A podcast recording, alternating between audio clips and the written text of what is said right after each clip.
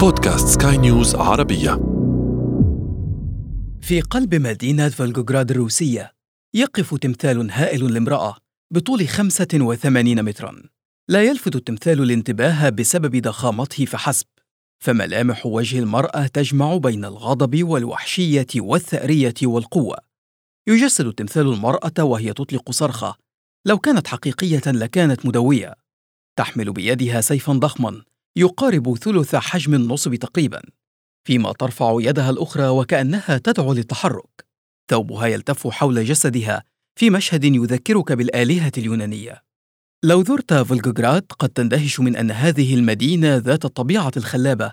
يوجد بها تمثال بهذه القوة أو ربما القسوة. الوطن الأم ينادي.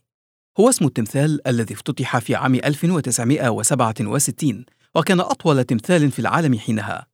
خلد التمثال ما وصف بأنه أعنف معركة في الحرب العالمية الثانية وأكثرها دموية.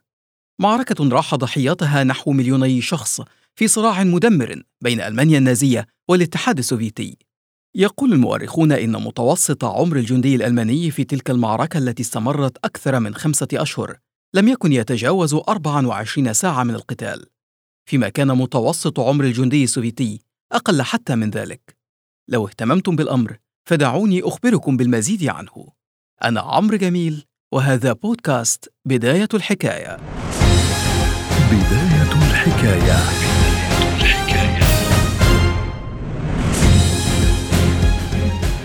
في بدايات الحرب العالمية الثانية كانت جيوش هتلر تحقق انتصارات متتالية.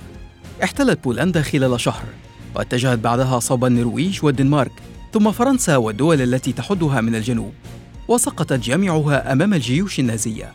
كانت أوروبا تخضع أمام أطماع هتلر بسقوط دولها الواحدة والأخرى. لم يبقى في أوروبا خارجا عن السيطرة الألمانية أو التحالف مع الفيوهرر.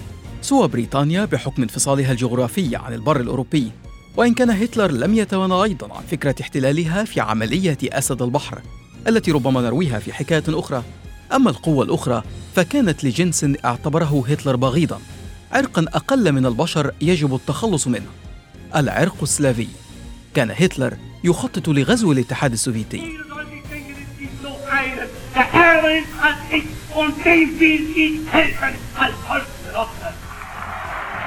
وفي صيف عام 1941 أطلق هتلر أكبر عملية غزو عرفها التاريخ وسماها عملية بارباروسا. انطلق الهجوم الألماني مدعوما بنحو ثلاثة ملايين جندي. وستمائة ألف عربة عسكرية وأربعة آلاف دبابة وسبعة آلاف مدفع وأكثر من ثلاثة آلاف طائرة حربية.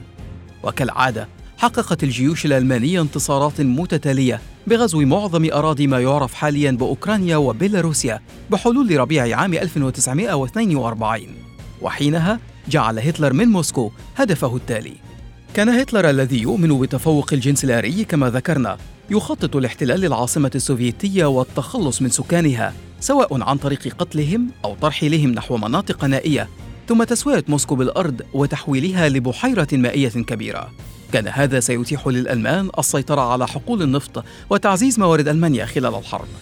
لكن هتلر قرر أن يتم غزو مدينة فولغوغراد أولا في الطريق إلى موسكو. آنذاك كانت فولغوغراد تسمى ستالينغراد.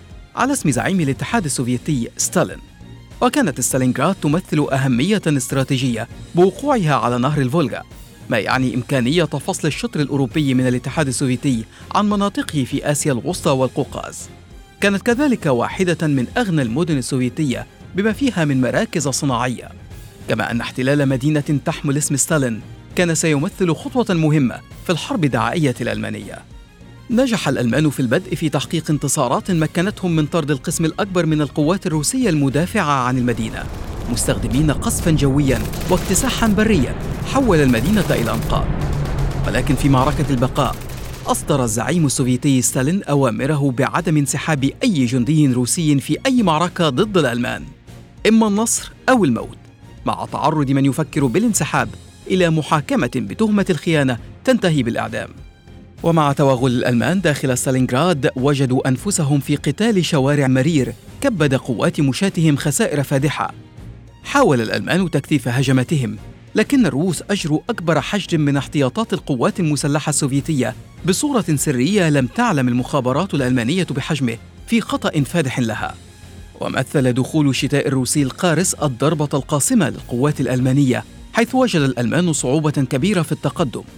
أبطأ تراكم الثلوج تحرك مركباتهم وانقطعت عنهم الإمدادات. نصح مستشار هتلر وعسكريوه القائد النازي بالانسحاب من المدينة لا سيما بعد أن حاصر الروس الجيش الألماني السادس. لكن هتلر العنيد رفض ذلك.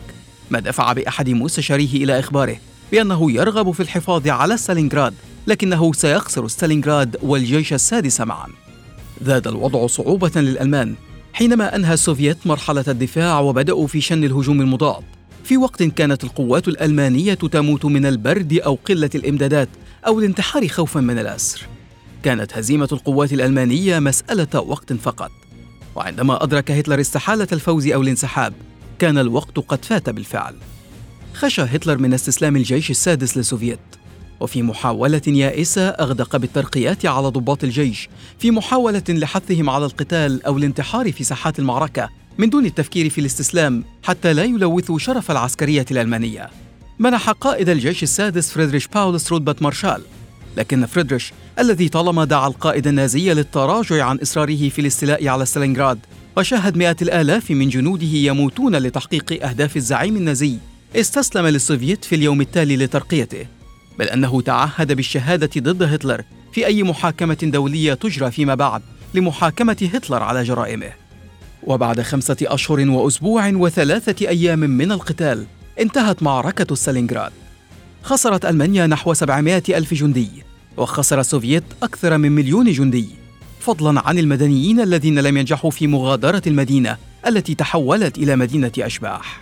تم أسر مئة ألف جندي ألماني بنهاية المعركة مات نصفهم في الطريق إلى السجون الروسية فيما مات الباقون داخل السجون ولم يعد منهم إلى ألمانيا سوى ستة آلاف جندي بعد عشر سنوات من نهاية الحرب. انتهت معركة ستالينغراد وبنهايتها تحول الحلفاء من الدفاع أمام قوات هتلر إلى الهجوم عليها ومن محاولة استرضاء الفيهرر إلى القضاء على ألمانيا النازية. بداية الحكاية.